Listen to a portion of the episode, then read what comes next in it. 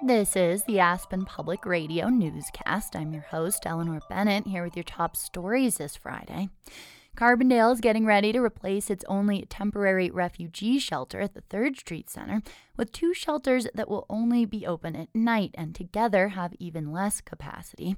Former Roaring Fork Schools Superintendent Rob Stein has been helping the town set up a new shelter system through the winter. He says there have been 65 people sleeping at the current shelter on some nights, and the two new locations can only sleep about 40 people total. And so, yeah, I'm concerned that we don't yet have enough um, spots for people to stay. And the nights have been very cold. Um, there are already some people sleeping in cars. And so we have not given up looking for a way to expand our capacity. Stein says Carbondale is still looking for more possible shelters to get people through the winter, and he's hopeful that nearby towns, churches, and community groups might help. The two new shelters at Carbondale's Town Hall and the United Methodist Church are expected to open as soon as the town finalizes a management agreement with a regional nonprofit.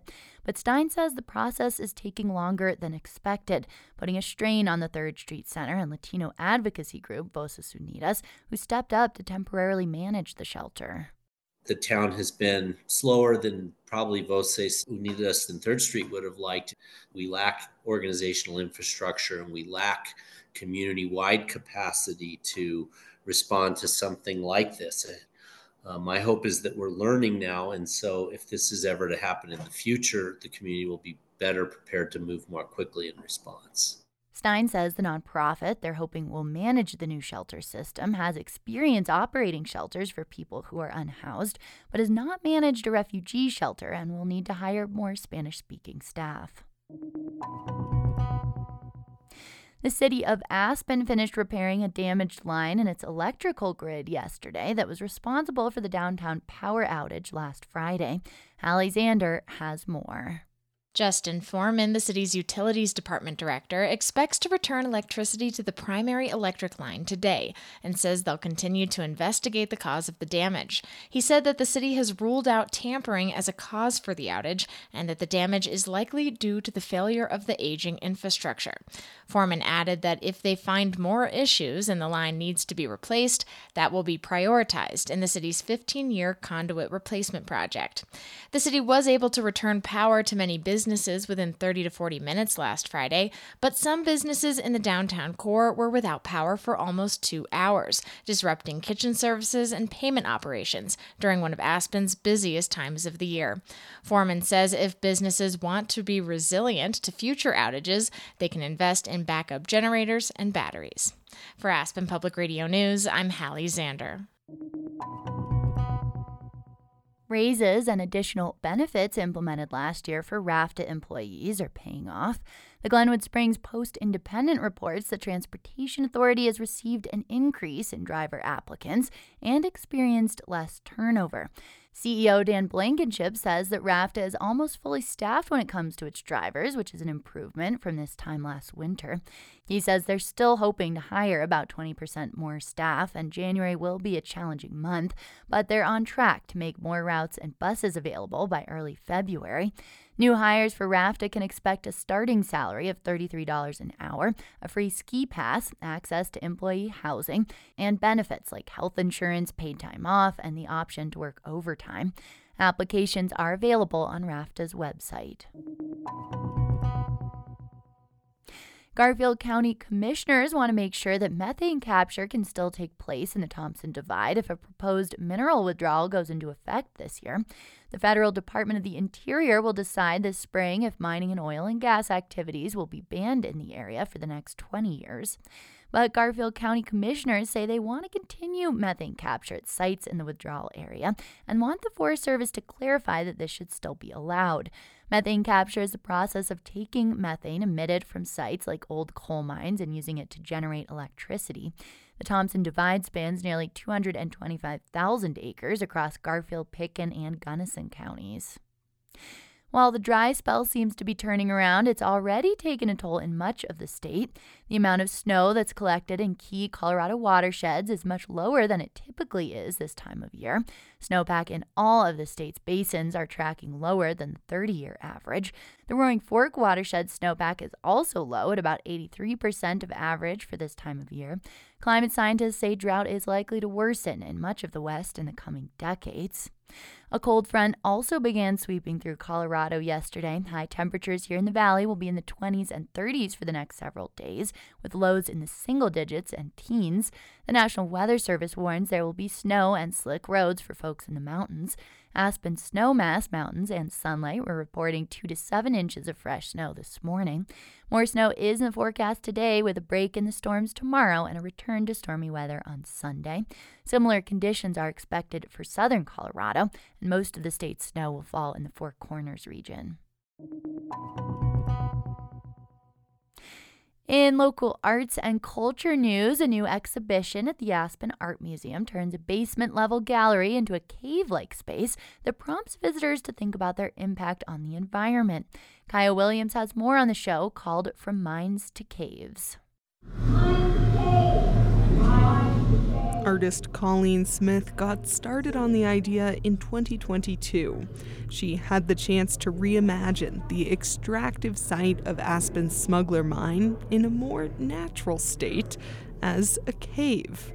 On the walls of dank tunnels cut into the hillside, Smith projected videos of wildlife mountains, and mining materials. Now she's compiled them into a film with some previously unseen content that plays on a loop at the museum. The whole film is a kind of incantation to return things to a more natural state, I guess, which is what my wish would be for the whole planet in some regard. Her new show also features other artworks, like a massive dripping candle. The layers of wax evoke the topography of planet Earth, melting and changing as the wicks burn. We don't exist if this planet doesn't allow it. And so that's like a, a, kind of regard that we need to have for the places that we live in. That's really crucial and becoming more and more crucial every day. From Mines to Caves is open through early April. From the Ed Niesen Arts and Culture Desk, I'm Kaya Williams. In other arts news, the Art Base in Basalt is showing two exhibitions this month. One features works by a group of women who helped found the Wyly Community Arts Center, which evolved into the Art Base. They were known as the Wiley Coyotes and later acquired another nickname, the Backhoes. Another exhibition in the gallery is called Art in Process, organized by Raina Katzenberger.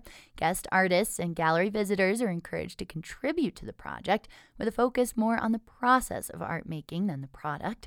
The Wiley Coyotes show will have an opening reception on Friday next week, and the Art in Process show will have a closing reception on February 2nd. Two community leaders will be crowned Wintersköl royalty next week at the official kickoff to the festival in Aspen. This year's honorees are Wendy Mitchell, who started the restaurant Meat and Cheese downtown, and Caleb Cook, who runs the local nonprofit Cook Inclusive. Cook Inclusive runs programs for LGBTQ folks and people with disabilities. In statewide news, Colorado lawmakers are urging the Postmaster General to take immediate action to improve postal service in the state. CPR's Caitlin Kim reports. In a letter, Senators John Hickenlooper and Michael Bennet and Representatives Brittany Pettersen and Joe Neguse urge Postmaster General Louis DeJoy to act on all the recommendations from a recent Inspector General report about service in Colorado's mountain towns. Those include looking at pay increases and cost of living adjustments to retain employees and better training. The lawmakers write that action is necessary to ensure Colorado communities are properly serviced by the USPS. The four Democrats added they're committed to helping implement the recommendations by April 30th. Poor service has been a problem in many communities across the state in recent years. In Washington, D.C., I'm Caitlin Kim, CPR News. That recent Inspector General report included several post offices in our area. According to the Aspen Daily News, the audit showed staffing issues and improper handling and delivery of mail at the Aspen Post Office, as well as inadequate communication, training, and oversight. Those same issues, plus transportation scheduling and truck delays, were found to be a problem at the Glenwood Springs Post Office. In Glenwood, the average amount of understaffing was 14%, compared to 26% in Aspen. A high ranking Republican from the state legislature has jumped into the race to replace Congressman Ken Buck in one of the reddest districts in the state. CPR's Caitlin Kim reports.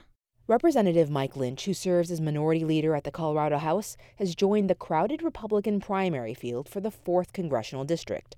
Lynch says he likes the job of legislating and has the experience needed to take it to the next level. I've got a whole bunch of bills in this state with my name on them. Um, obviously, in being in the minority, you have to learn how to uh, get things done, even though the the odds aren't in your favor, um, and you know, kind of a constant mission impossible. There are nine Republicans in the primary, including Congresswoman Lauren Boebert, who's abandoning a run for re-election in her district to run in the fourth. In Washington, D.C., I'm Caitlin Kim, CPR News. The Aspen Public Radio newscast is produced by our news team, which includes Hallie Zander, Caroline Yanez, Kaya Williams, and me, your host, Eleanor Bennett. You can listen to the show every weekday morning on our website or wherever you get your podcasts. Thanks for listening, and see you next time.